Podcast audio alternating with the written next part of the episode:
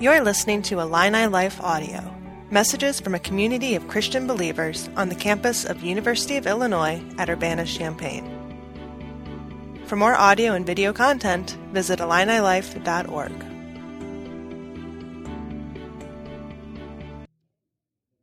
I'm Nick. If we haven't met, I'm on staff here with Illini Life. And periodically, I get the chance to get up here and talk about the Bible with you all.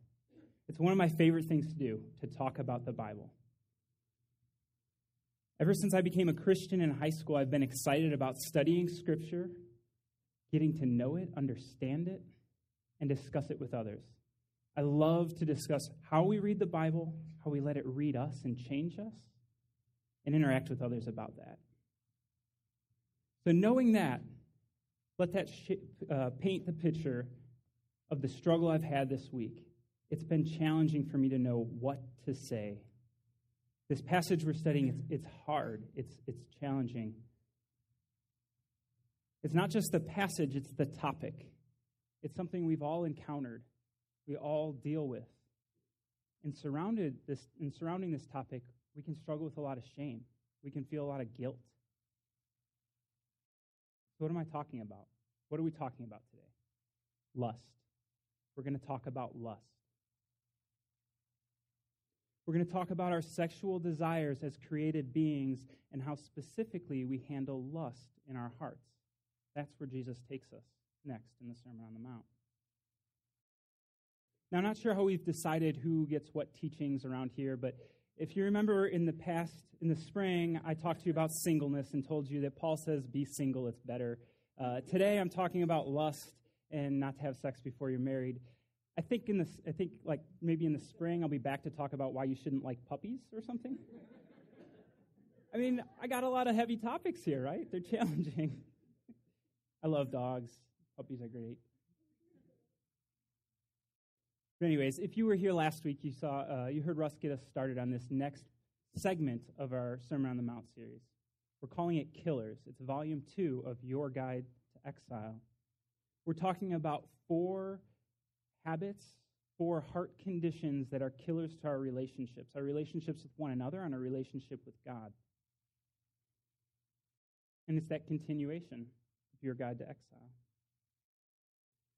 We learned so far that as people who follow King Jesus, we live in exile in our culture around us. We are people who live a different way, a kingdom way. And as Jesus continues to unveil this for us, what that kingdom way is, he's presenting us uh, with ways to be kingdom people, how to exit the darkness we're in and, and exit our fallenness and embrace his way of life, what we were intended for. Russ introduced this familiar phrase that we're going to see in this uh, segment of this series, and it's uh, You have heard it said X, but I say to you Y. That's how Jesus is addressing the crowds, that's how he's addressing us. And what he's doing is he's taking a popular interpretation of the Old Testament law, you've heard it said, and he's offering a new, fresh interpretation, the right interpretation, the one that sums up the heart of God, his intent in the law, what he meant for his people all along. Remember, he's not abolishing the law. He's not saying these standards are wrong. He's saying they're there, but you missed the point. It's so much more. He's also inviting us to be kingdom people, people that have our hearts match God's, and therefore we can live out the law. We can fulfill it along with Him. So let's take a look at our passage. You could turn on your phone, swipe to your Bible app, Matthew 5, or I have the words up on the screen. Follow along with me. This is Jesus speaking, remember. You have heard that it was said, You shall not commit adultery. But I say to you that everyone who looks at a woman with lustful intent has already committed adultery with her in his heart. If your right eye causes you to sin, tear it out and throw it away. For it is better for you to lose one of your members than that your whole body be thrown into hell. And if your right hand causes you to sin, cut it off and throw it away. For it is better for you that you lose one of your members than that your whole body go into hell. So Jesus is telling us what the law, what God's intent for his people was. He's saying it was never about don't commit adultery. It wasn't that physical act. It was about your heart. Was your heart lustful? The standard still exists. Sex outside marriage is still God's standard. That's wrong. You shouldn't do that. But he's saying your heart is what matters. It's about lust. Lust. It's something we've all felt, we've all dealt with. It manifests in different ways in our lives and in our habits. And Jesus' words to them 2,000 years ago on the Mount are the same words to us today here on the campus of University of Illinois. What are those words? What does he tell us? He says, Don't think lustfully about another person. How's that working for you? How's that going? And I can tell you from my own personal experience, not that well. It's hard. I've been walking with Jesus for over 18 years. I've been married for seven, and I feel like a failure in this area still today. They're challenging words. And so when I encounter a passage like this, I struggle. I wonder can we even do this? Can we even live this way? Does Jesus even know where we're at and what we're up against? Is it possible?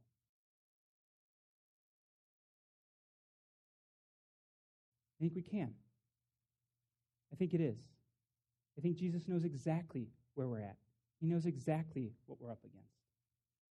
I mean, think with me. Lust is not a new sin we discovered or we invented. He's talking to them 2,000 years ago because it existed then, it was in their hearts, just as much as it exists in our hearts today. People have dealt with this throughout history. Jesus isn't surprised that humanity has lustful hearts. Since the fall, since our exit from Eden, sin has twisted sexuality, has twisted God's design in our hearts, and lust is its byproduct. And that's why Jesus is speaking to our hearts. He's not concerned about our societal norms, the pressures we face, our pasts. He's inviting us to be kingdom people, then and now. He's calling us to watch our hearts rather than our external actions, not to just focus on some rule to follow. Rather, where's your heart? He says that standard, it's not measured by did you, did you sleep with someone else's spouse?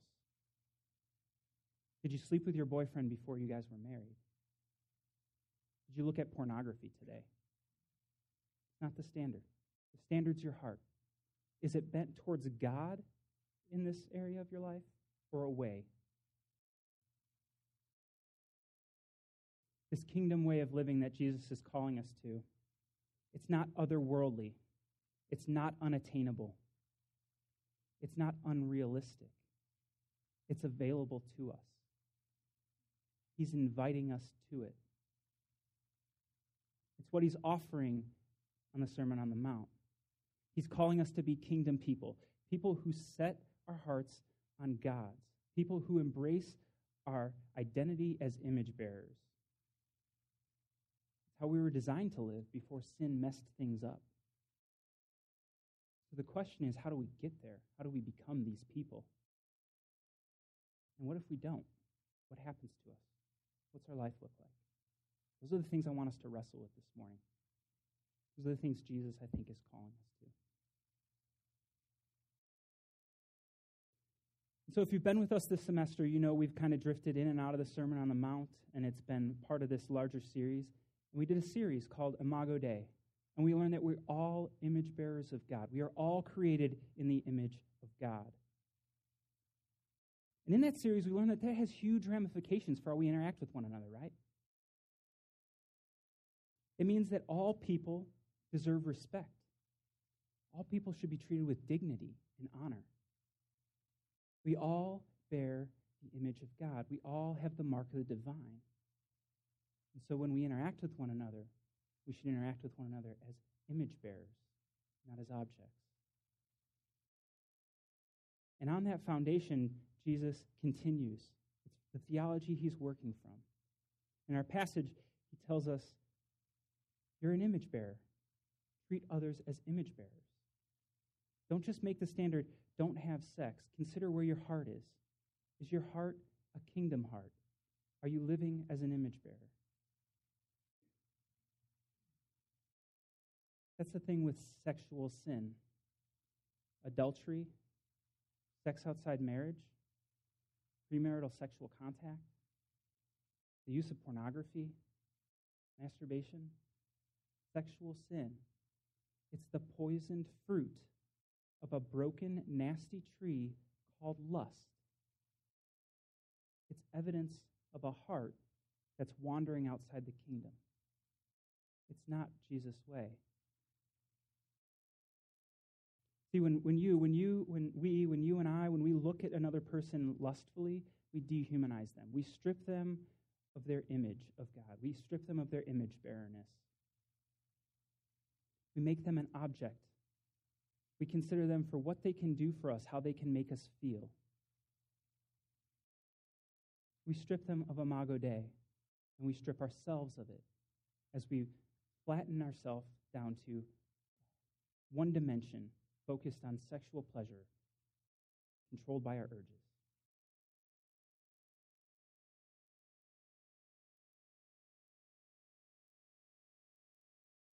Not how we were meant to live. Not what we were designed to be. It cheapens relationship. It makes it hollow and robs it of the intimacy that we so long for. You can't have a relationship with an object. You can have a relationship with a person. That's the thing.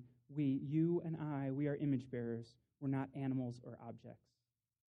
We're not to be used by one another. Jesus is saying the standard, the focus here, it's not on external actions. It's not just about adultery. That's missing the point. The reality is, you can live a one dimensional life, objectifying others, focused on your lust and feeding that, and never actually commit the physical act of adultery. And yet your heart is just as corrupt if you, as if you had, just as much in need of forgiveness, grace, and reshaping. It's a heart issue. That's what Jesus is after. He's calling us, Illini Life, he's calling us back to Eden. He's calling us to a kingdom way, to the way we were, de- we were meant to live, the way we were designed to interact. He's calling to have our hearts and our minds reflect his values, to be image bearers, fully restored. This is hard. This is heavy. It's challenging for us, isn't it?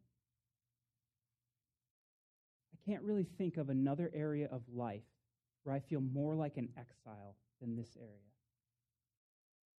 Our society, our peers, our campus, maybe our friends, they've, they've fully bought into the lie that sex is life. It's what we're striving for. You know, it says if you're not having it or satisfying it in some way, you're missing out. You're half a person. And I think things have gone so far in our, in our culture this way that we've actually taken personhood, your identity, and we've tied it to your sexual preference. People proudly proclaim their sexual preference, confusing it for their identity. It's who I am. But it's not. There's so much more to you. There is so much more to me than heterosexual male. If you spend some time with me, you're going to learn what I like, what I don't like. You're going to learn about the authors I like reading, maybe my, ha- my habits, my talents, my abilities, the things I can offer for the kingdom of God. You're going to learn what makes me happy or sad, what I get excited about, how I see beauty in the world, and what motivates me. We are more than our sexuality. Let's not believe that. Let's not fall into that lie. We were meant for so much more than a lustful pursuit of sex in our lives. You, you are so much more than what you can offer sexually to another person. You are worth so much more than how you measure up in someone else's eyes, whether someone swiped left or right.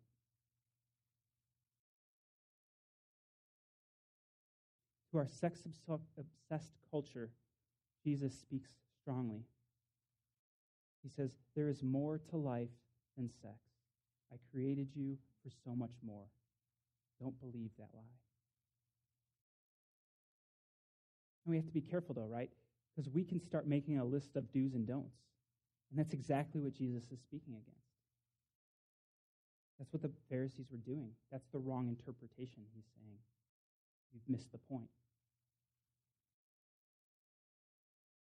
He offers a strong word. It's a word for them then, but it's a word for us now.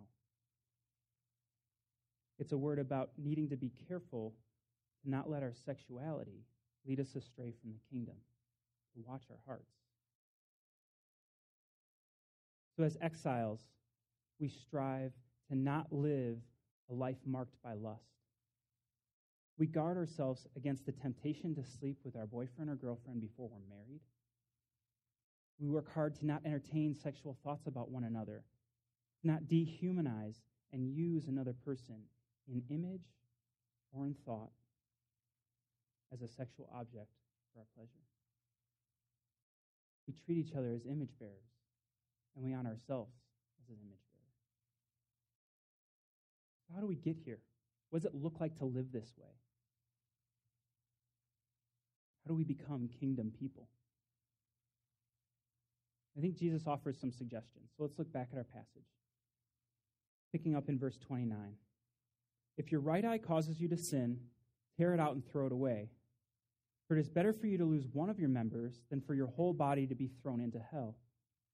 And if your right hand causes you to sin, cut it off and throw it away. For it is better for you to lose one of your members than for your whole body to go into hell. So there we have it. Jesus says, gouge out your eye and cut off your hand. So you probably got a pencil on your way in this morning. Take that to, I'm just, do not, I'm totally kidding. Jesus is using deliberate hyperbole here. He's using exaggeration to make a point very clear and very strongly. And he's doing it pretty directly, right? I mean, think about that with me.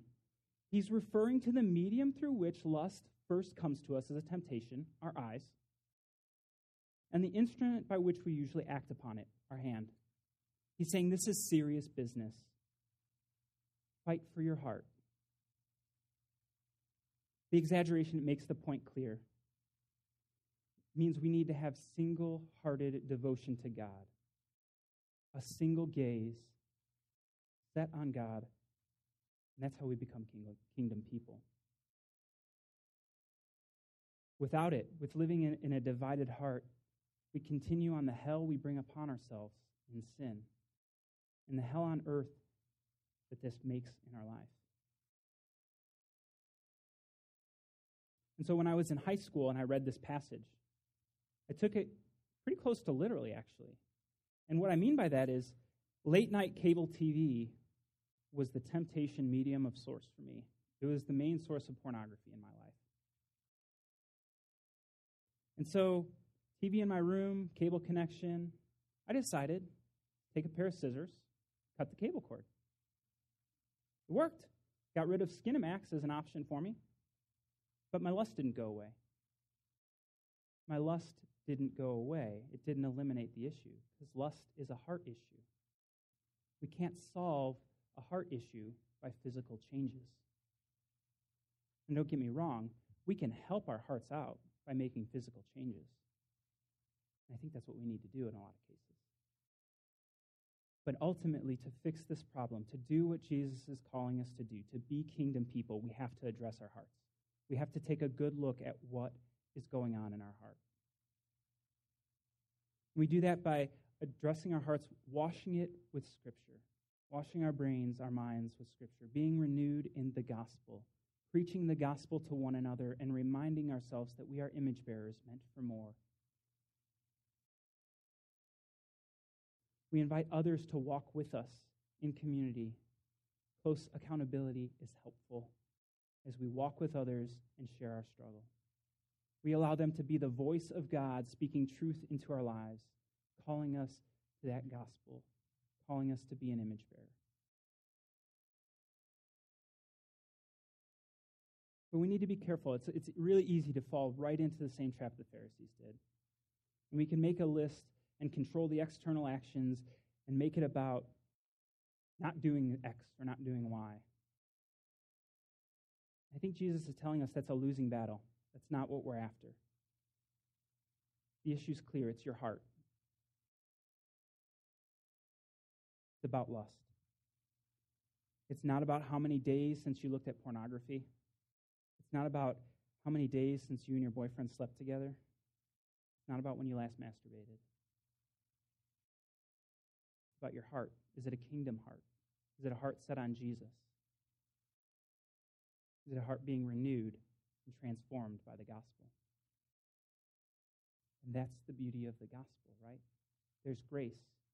It doesn't matter if I messed up yesterday, there's grace. We don't have to be perfect. We don't have to have this all figured out and solved. Jesus paid the price for my lustful heart, for my sins, past, present, and future. He did the same for you. But when we take grace and we use it as an excuse not to change, we cheapen it. We make it something other. Grace, grace is a helpful consolation. It is an unwarranted gift in the midst of the struggle to strive to be kingdom people, to change. We need to fight. We need to strive for our hearts in this area. We need to fight. But fighting in this area looks different than you might think fighting looks like fleeing rather than resisting. I've been walking with Jesus for a while, and like I said, I feel like a failure in this area. I've been fighting for a kingdom heart for a long time, and I still consider myself broken. I think about it in this way just as a recovering alcoholic can't be trusted with alcohol around, I can't be trusted unsupervised on the internet or with unwatched access to the internet. I spent too many years addicted to pornography and easy access that way that the habits come back way too easy.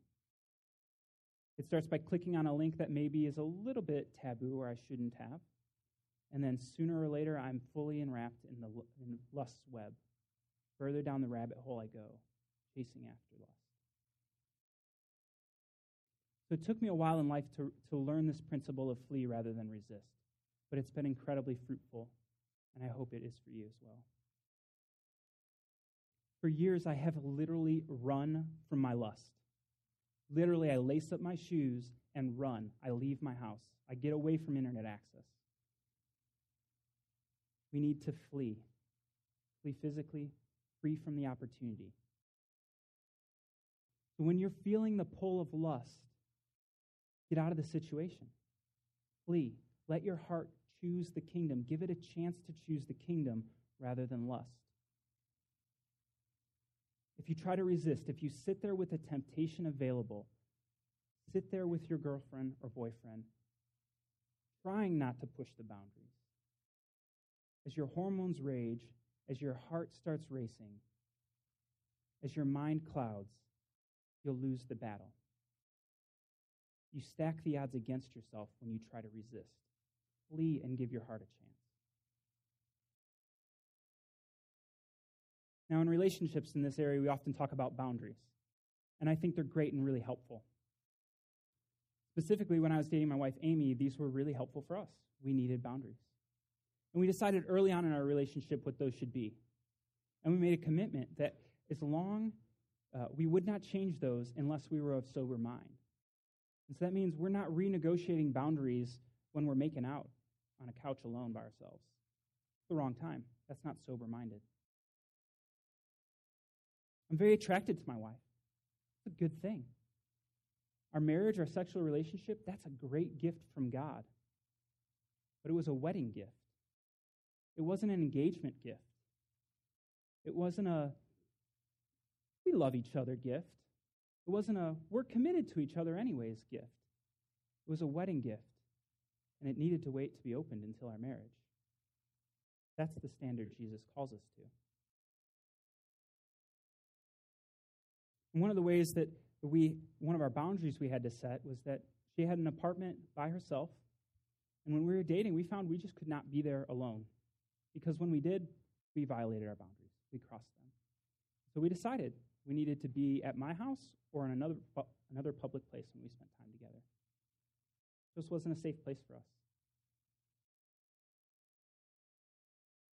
But here's the thing about boundaries, and what often I get asked. When people enter a relationship, I hear, well, how far can we go before we're married? Right? And I get it, right? I mean, we have hormones, they're for real. We have a sex drive. This stuff is fun, right? I mean, it's designed for pleasure. God knew what he was doing. You're attracted to one another, otherwise, you wouldn't be dating, right? But the problem is it reveals your heart, right? It shows us what lust does in our heart. That, to me, that sounds exactly like how much money can I steal from the bank before I get in trouble, right? it's the wrong angle looking at the problem, right? We need to change our view. We need to think about how do I honor and respect my boyfriend or girlfriend? How do I live with a kingdom heart as we build a foundation for our relationship? Remember, the Pharisee standard, the line they drew in the sand was don't commit adultery. Jesus said it's about your heart. Is your heart honoring the kingdom? Is it set on the truth of God? I think that gets us a much better angle to look at relationship boundaries. So, as people in exile, kingdom people, we need to embrace the work of salvation in our lives. We need to look upon the grace of Jesus and allow it to transform us. We need to work to become disciples of Jesus, people who don't merely obey commands, but people who have our hearts match His. We need to get at the original intent of the law, what God designed us for. We need to be a people set apart, a people that live differently than our culture in this area. That's what Jesus is calling us to. But what if we don't? What if we choose to let lust run unchallenged, unchecked in our lives? What if we don't choose the kingdom way? Well, passage comes to mind. Paul gives us a hint in his opening to the letter to, to the Roman church. I'm just going to read it for you here. I think it's up on the screen. This is Romans 1 24 through 25. God gave them up in the lusts of their hearts to impurity, to the dishonoring of their bodies among themselves, because they exchanged the truth about God for a lie and worshiped and served the creature rather than the Creator, who is blessed forever. Amen. Now, oftentimes I hear people say this is a warning of where we're headed. It's not so much a warning, I think, that Paul's offering, as much as he's recounting what has happened to humanity. He's retelling, he's explaining the state of humanity as we've gone astray from God. And he tells us we, when we live unchecked, when we let our sin run rampant, when we let lust consume us, we dishonor our bodies. We trade the truth of God for a lie. We bend our heart in worship to something other than God. What does that, what does that mean? What does that look like? It looks like killed faith, dead faith to me, worshiping a different God.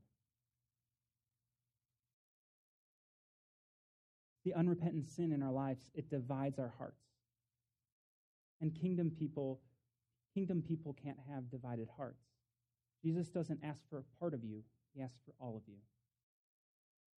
You can't be an image bearer in part.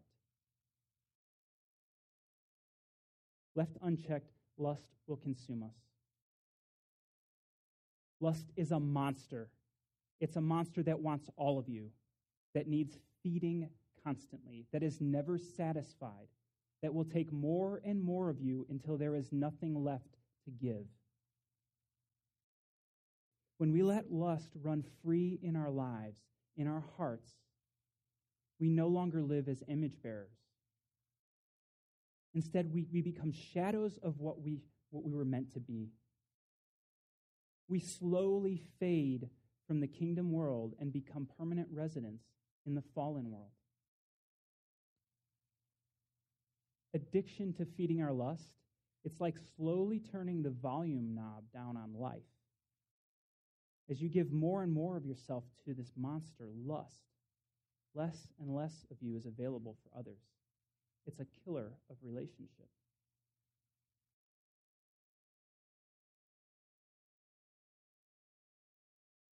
As we let lust run rampant, we flatten ourselves. We become one dimensional. We're fixed on how to satisfy our greed, our need for more, how to feed the monster. It's a killer, it enslaves us. Lust left unchecked in our hearts is like voluntarily taking on the chains of slavery. It will destroy us. But that's the good news of the gospel, isn't it? Jesus breaks our chains. We sing that often here. No matter where we find ourselves, what we've done this morning, yesterday, in the past, Jesus offers us a way out. He breaks our chains, He offers us freedom. He offers, offers us the kingdom way. Gaining our freedom, it looks like turning our hearts towards Jesus. It looks like giving our hearts a chance in this area. It looks like fighting for our hearts. Remember, this is a heart issue. It's not about external circumstances. If we strive to control the external, we're going to fail. I think that's Jesus' point clear to the Pharisees.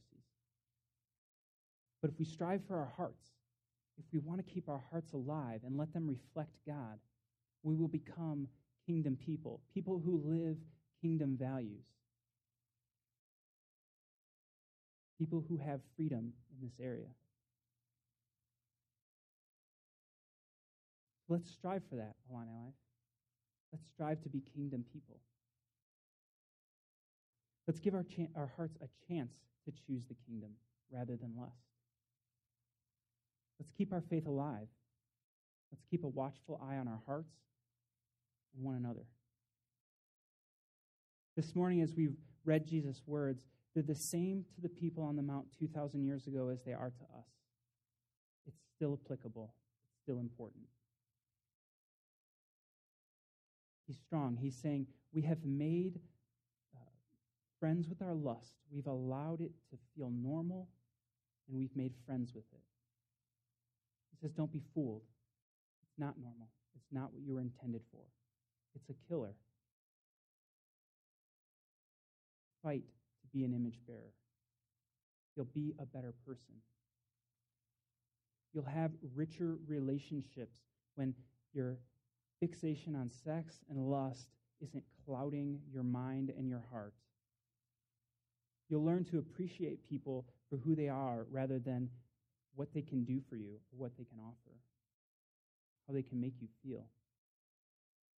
You'll build the foundation of your relationships on lasting connection, that intimacy of connectedness that we so long for. We won't be consumed by the fleeing erotic love that our society says is all there is. Now, a word of caution I feel like we should offer because a lot of you are single. Hopefully, my story has been clear. Marriage doesn't solve this. We know that because it's a hard issue, right? And we know that because married people commit adultery. Adultery and lust, they're not about whether or not you're having sex. It's not about whether or not that's an outlet for you. It's a hard issue. It's about cons- our, our compulsion for consumption.